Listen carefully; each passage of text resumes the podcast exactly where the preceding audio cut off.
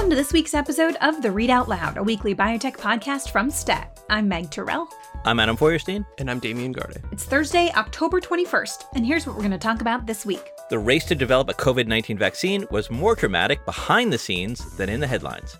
Wall Street Journal reporter Greg Zuckerman joins us to talk about his new book chronicling the likes of Moderna, Novavax, and BioNTech. We'll talk about the latest news in the life sciences, including Biogen's failure to launch, the plight of a COVID pill, and a headline grabbing statement from one of biotech's most famous scientists. But first, a word from our sponsor.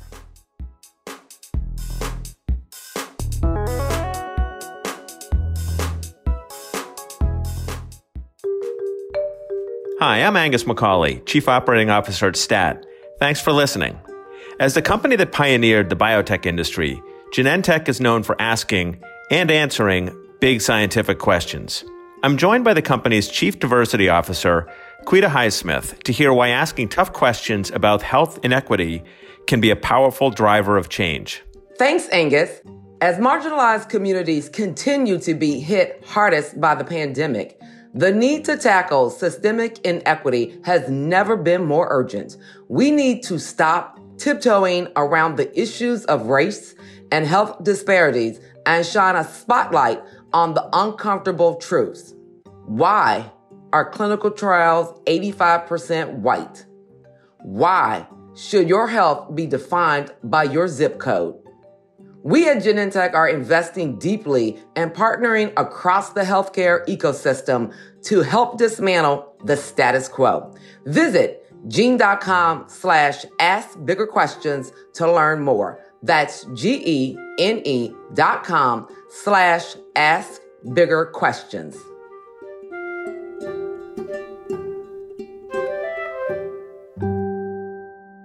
So lately, I feel like it might be fair to say we have been blessed or spoiled with positive news about COVID 19 therapeutics and vaccines. But this week, things kind of changed. Damien, tell us about the news from Atea. That's right. So, Atea Pharmaceuticals is a pretty small company, but that has been developing what would be an oral antiviral for COVID 19, which, as we've talked about on this podcast, despite the uh, incredible efficacy of vaccines that are available, a lot of scientists say that really the way out of this pandemic is having also an oral treatment that people could take that would keep them out of the hospital once they're diagnosed with the virus. However, uh, Atea's pill is not anytime soon going to be that desired thing. The news we got on Tuesday was that in a mid stage trial, the pill failed to beat placebo at reducing the measurable level of virus in non hospitalized people who have been fairly recently diagnosed. And I think one of the reasons that this news kind of clanged in our ears is because so recently we heard from Merck, which is developing a similar but not identical uh, oral antiviral for COVID 19, who said that in a different trial, their pill reduced the rate of hospitalization by about 50% in people who were recently diagnosed. So, you know, for, for obvious reasons, we all kind of seized on this Atea news to pick apart what was different about this trial. Is there a difference about the pill? What went wrong, basically? Yeah, one of the interesting responses I think uh, to to those data came from Umer Raffat at Evercore ISI, who essentially said it was a failure of trial design and perhaps not so much of the drug itself. And he even went so far as to suggest the viral lowering power of this drug might be similar to Merck's molnupiravir or the the hammer of Thor, as they like to call it. Um, what did you think about that, Damien, or, or folks that you spoke with? Yeah, no, I think it's it's a fair uh, I was going to say criticism, and I guess it is a criticism of Atea because, after all, they designed this trial. So, Merck focused on patients with at least one risk factor for severe COVID 19, whether that be obesity, diabetes, um, age. I mean, there's many uh, that, that we all know in the trial in which they demonstrated that 50% benefit that that is likely to get that pill uh, an emergency use authorization and perhaps widespread use um, around the world. Atea instead had kind of an all comers approach to, tri- to the trial. Basically, you had to have a confirmed case of COVID 19 and at least one symptom, and then you could be enrolled.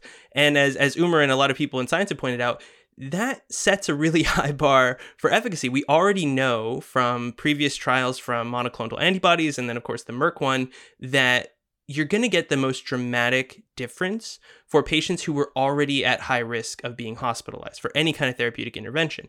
And, you know, that's fair enough. And, and Atea basically acknowledged that on their conference call, and they have since decided to make modifications to an already ongoing phase three trial, which will delay the data by a year, which is maybe that's probably what I should have led with in terms of talking about this.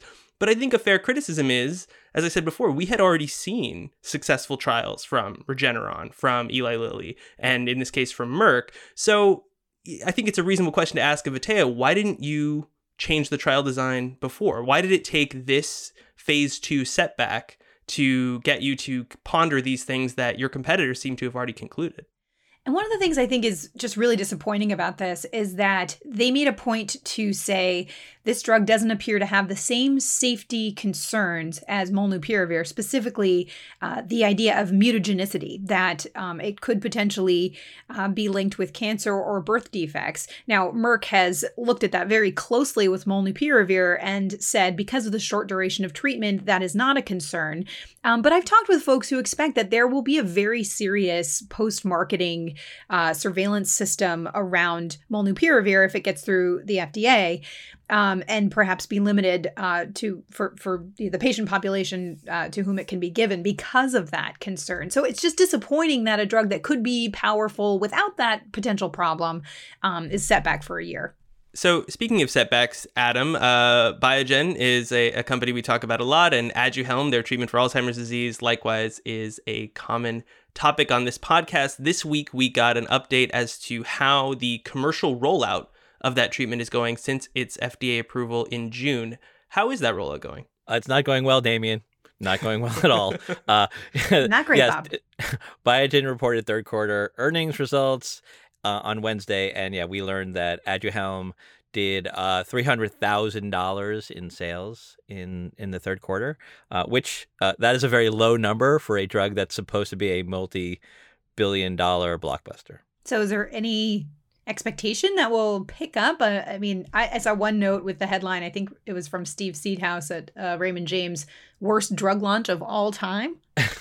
I mean, that superlative might be a little premature, but it's certainly not going well. And and you know, even Biogen CEO Michel Vounatsos said, in effect, they feel like they're in an extended pre-launch period because, as as we've talked about before, Medicare is still going over the data of Aduhelm and of other similar Alzheimer's treatments before making a conclusion as to how it should be covered. And Medicare really, I mean, one, about 80% of people who would ever get this drug are Medicare beneficiaries because of the age that people usually develop Alzheimer's. But furthermore, private insurance plans, uh, pharmacy benefits managers, large healthcare systems largely they follow or they, they they take Medicare's opinion very seriously. So Medicare is the standard bearer for this, and they're not expected to have a final decision on Aduhelm until April.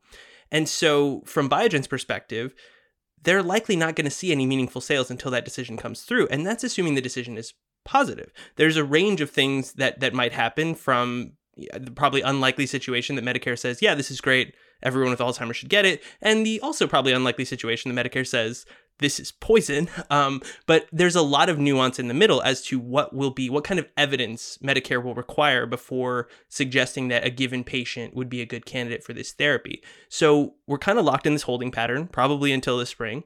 And in the meantime, Biogen has to face increasingly probing and skeptical questions from Wall Street analysts, from scientists, as we've discussed um, kind of ad nauseum here, in the interim months while while this medicine seems to just kind of languish on the market. And from a stock perspective, the, reaction was interesting. The uh, stock actually went up on this bad news, and I think that's a reflection of the fact that this is one of those quote unquote clearing events that investors like to talk about. Um, you know, essentially this sort of clears the decks right now. People know that Aduhelm sales are bad, that the launch is terrible, um, and you know maybe it can only get better from here is kind of what people are thinking but uh, you know i think any sort of hope and optimism that you know that biogen has a sort of near term fix for aduhelm have, have kind of been washed out Biogen actually has more drugs than Aduhelm, uh, shockingly, um, and and one of them that ha- has had news in the last uh, couple weeks is tofersen, um, the ALS drug, uh, and it it did not succeed in a trial, and yet there seems to be potential hope for a path forward there. Um, what was the latest from Biogen on that? Yeah, Meg, I wrote about the that study results uh, over the weekend. Tofersen is a drug that's being developed for a rare, genetically uh, defined form of ALS. Uh, they ran a phase three study, and it did not meet its primary endpoint. You know, so it really did not show a slowing of of the neurologic symptoms, you know, the motor functions of uh, for these patients compared to a placebo. So it was a disappointing outcome. Like you said, there is still some hope, optimism. They, you know, they ran some other analyses in the study that showed that, you know, on other on some other measures that the drug might have a benefit for patients. And so it's one of those things where you know you have a rare fatal disease uh, with patients who have essentially no treatment options and and so we'll have to see what happens when Biogen goes to the FDA with these data. You know, are, are, is the FDA going to be flexible like they were with Alzheimer's, uh, and and maybe approve this drug, or will they ask Biogen to run another clinical trial? There's so much we could talk about there, but I know we should leave it. But it's just like they keep getting into these situations, and it's probably to some extent, to a great extent, the nature of neuroscience work. Yeah, yeah. Regeneron chief scientist George Yancopoulos, a former guest of this podcast and a man rarely, if ever, at a loss for words, um, had some words this week that that got a lot of attention. He was in conversation with our colleague Matt Herper at the HLTH Conference in Boston, and, and Regeneron, of course, manufactures a monoclonal antibody treatment for COVID nineteen. The topic turned to former Secretary of State Colin Powell, who uh, had recently died, and here's what Yancopoulos had to say. One perfect example that maybe we should actually talk about, which is in a continuing, a continuing you know, whole in, in, in, in the whole approach here is the tragic death of Colin Powell. I don't know all the details of that, but that could probably been prevented uh, by the use of monoclonal antibodies in the right way. Um, now, so that did not escape uh, notice. So the Financial Times wrote up that uh, conversation with the headline Regeneron claims COVID antibody drugs might have saved Colin Powell, which led to a less than positive reaction on Twitter, including among scientists who didn't like that characterization. So, Meg, you spoke to Yancopoulos after uh, the incident in question. What was he getting at? Yeah, so the the idea that he was saying, you know, Colin Powell himself should have taken this drug. I mean, in some ways, I think he probably believes that Colin Powell should have been on this drug. But the important part to really uh, point out here is that the conversation that Matt and George were having at HLTH, George was talking about this drug being used preventively for people who are immunosuppressed and may not get enough protection from vaccines. Um, the idea is that if you can give them this antibody, it's delivering them the immune system's protection, you know, as a drug. And um, that could be helpful if you do it monthly. Um, Regeneron has data uh, showing that that can be helpful, uh, and they have applied for FDA authorization for this, but the FDA has not acted on it. And so it's not broadly available in that indication. Uh, and so, you know, the folks took issue with the idea that uh, would be commenting on uh, the former Secretary of State's um, health condition without knowing about it. Although, you know, he did actually note he doesn't know about the situation, other than noting there were reports that the secretary had multiple myeloma, which would suggest he perhaps didn't get enough benefit from the vaccines. And and more so, it's really a frustration I think that both Yancopoulos has, and also we've been hearing from Scott Gottlieb um, that this isn't an option for people who are uh, immunocompromised, that it could perhaps um, provide more protection for that 3% of the population who isn't protected enough uh, from the vaccines. There could be this option of a drug to administer monthly, and it's not available and it's not being talked about. And that's what he was trying to say, I think. And it uh, got a little, the message got a little misinterpreted.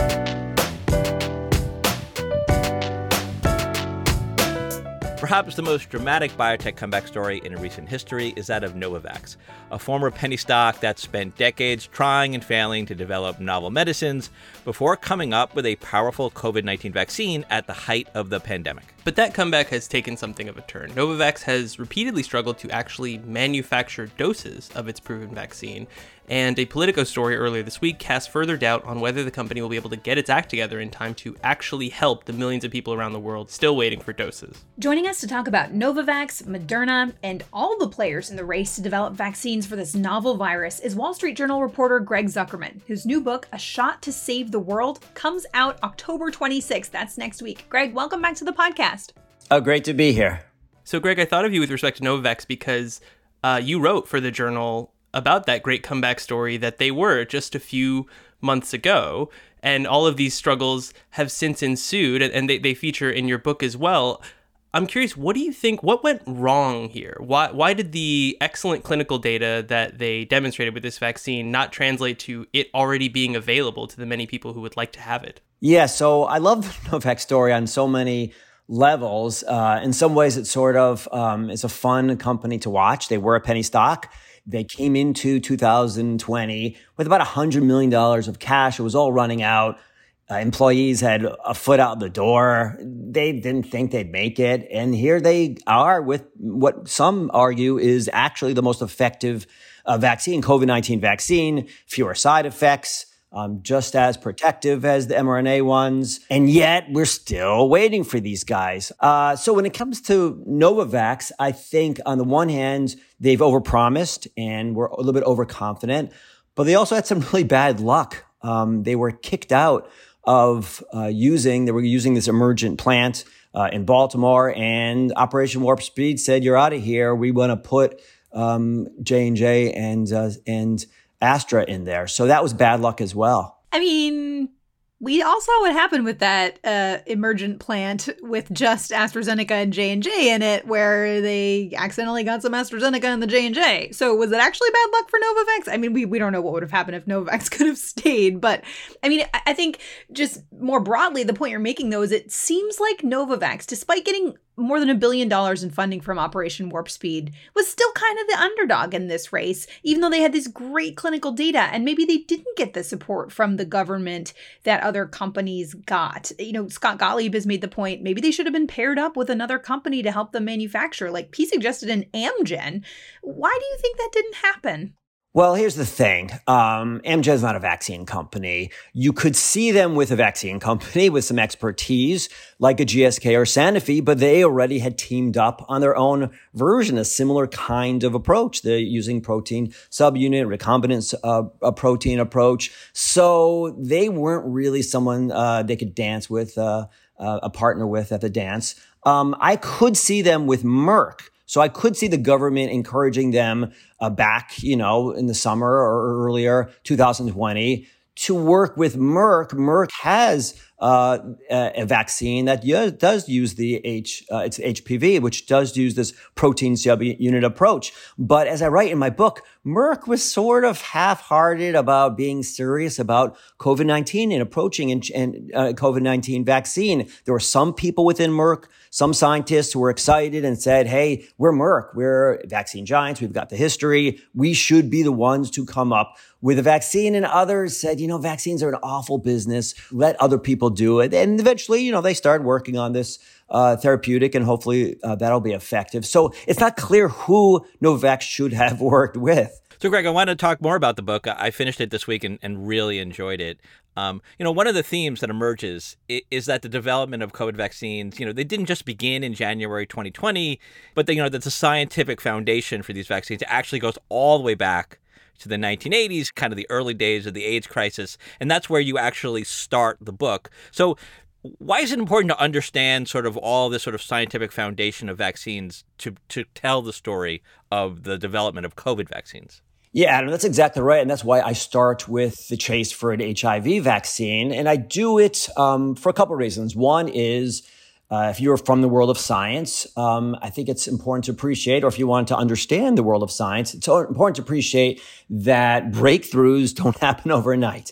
And there's a lot of slow progress, a lot of frustrations. I spent some time talking about Merck's efforts to find a vaccine for HIV, and it was just an awful horrible experience and it led to a vaccine that um, actually put more people at risk and people were depressed within the company. And, but, but from that frustration, uh, and and what seemed like was going to be a dead end, it actually led to both the Oxford work that led to the AstraZeneca um, vaccine, which is um, an effective uh, COVID nineteen vaccine, as well as work by Dan Barouch in Boston, which led to the J and J uh, COVID nineteen vaccine. So these these winding roots, I think, are really kind of fascinating and instructive for, for both people in the world of science, but but outside uh, too. So I mean that that's really important. But I also I, I wanted to spend some time writing about the evolution of these approaches because it should be reassuring to those who are concerned about how fast these vaccines have been produced. Oh,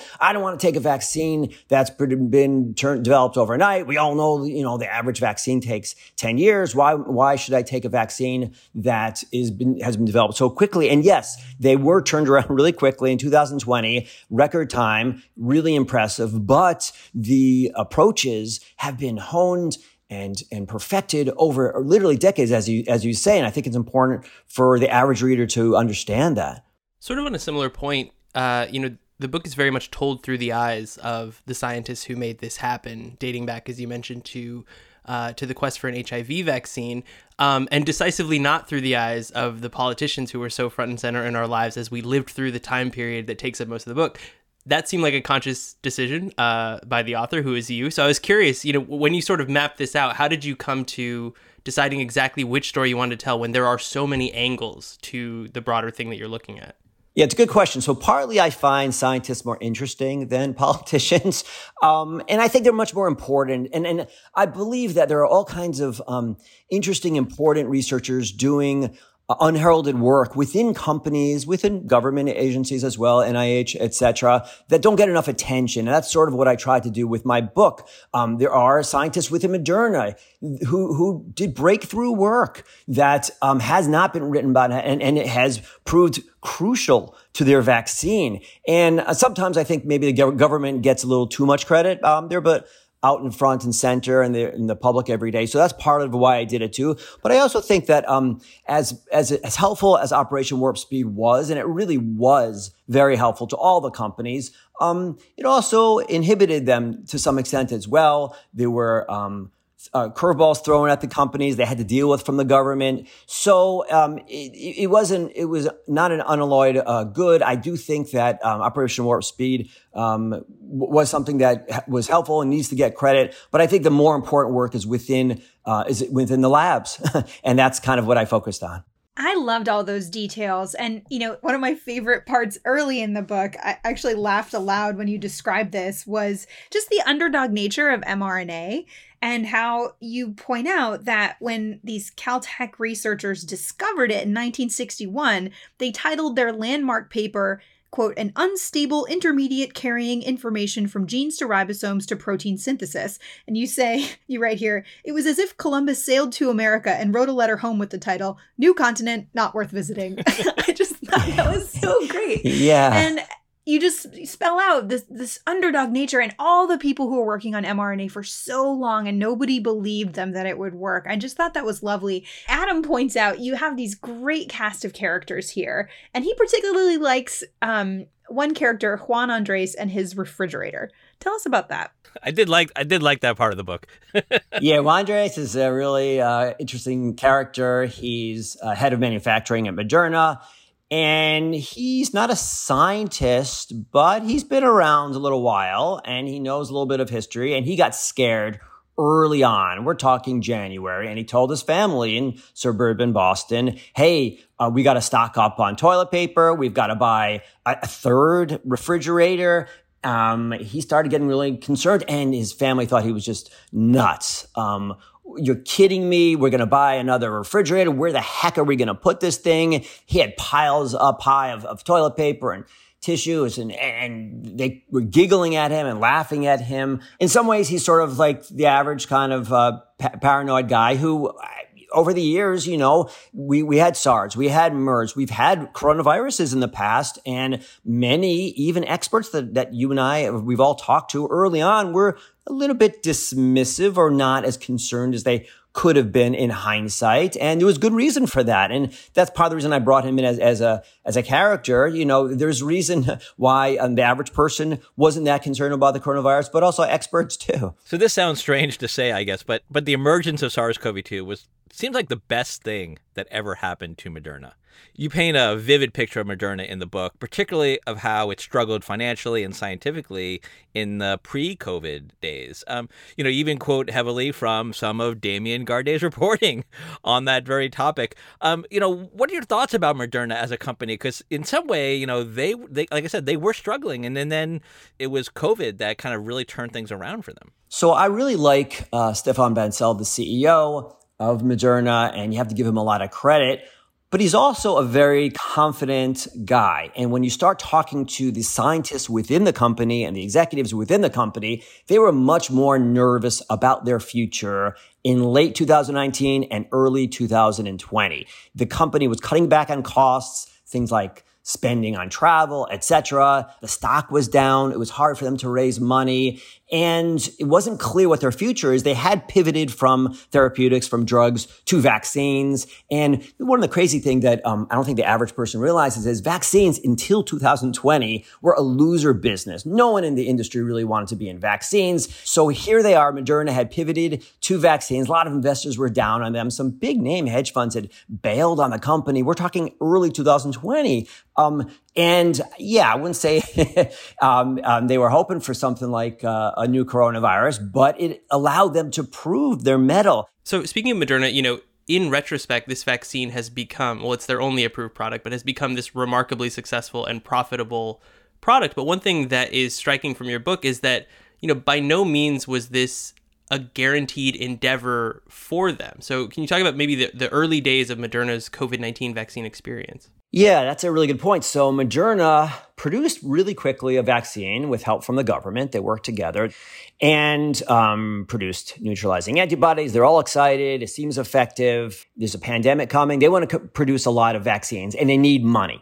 And you have to remember back then, we're talking the spring of 2020, Moderna had money issues and Stéphane Bancel is the consummate fundraiser in the biotech world. And yet he struck out. He went everywhere. He went to the Gates Foundation. He went to government agencies, nonprofits, etc., and said, we've got this great vaccine. We think we can make it. We need to start producing it right now. So it's ready to go. And he could not make, he couldn't raise that money. And it was frustrating. They were despondent within the company. They thought people like um, Oxford, um, Astra, uh, maybe BioNTech and, and, Pfizer, they were just blowing right past them. They'd be the ones to produce the vaccine. And, you know, I have to give credit to Wall Street. What they did was a, a big stock deal um, with Morgan Stanley. Morgan Stanley purchased over a billion dollars of their stock. Morgan Stanley's betting they could sell it to their clients, and they did. And, you know, big bad pharma, big bad Wall Street, well, they kind of got together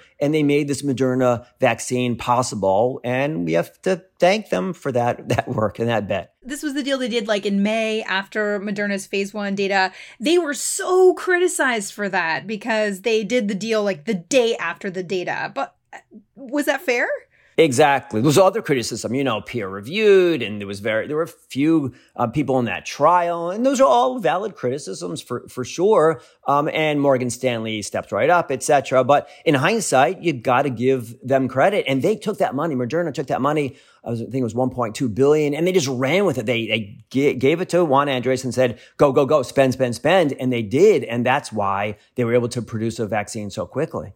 Right. And, and, I mean, Adam and Damien wrote this story about Tal Zaks, the chief medical officer at the time, cashing out, what was it, guys? A million dollars every week. Uh, essentially, he would cash in options and, and sell the stock and, and bank a million dollars every week on Tuesdays. So they called them Tal Tuesdays. Tal Tuesdays. Greg, I mean, just like how, how did you sort of deal with that uh, and thinking about just sort of the, pro- the personal profiting throughout all of this? Oh, it was a bad look. Um, they would argue, well, they were pre planned trades, pre planned sales, but you can take those off. You're in the middle of chasing this historic pandemic. You're trying to save the world, and here you are uh, selling shares. That said, they left a ton of money on the table, all these people. I mean, can you imagine how much wealthier they'd be? uh, had they not sold those shares. So yeah, in hindsight, I think even they would admit it, it was it didn't look good, um, and you can criticize them, but um, in hindsight, you know, it didn't make any difference in terms of the effectiveness. Didn't suggest anything. If anything, it suggested they were being excessively cautious. I guess. So Greg's new book is called A Shot to Save the World, and you know, we talked mostly about Moderna, but the book goes into Pfizer and BioNTech and AstraZeneca, J and J. It covers all the big players in the COVID vaccine race. It's a great read. It's out October 26th. Greg, thanks so much for your time. Oh, it was a lot of fun being here, guys.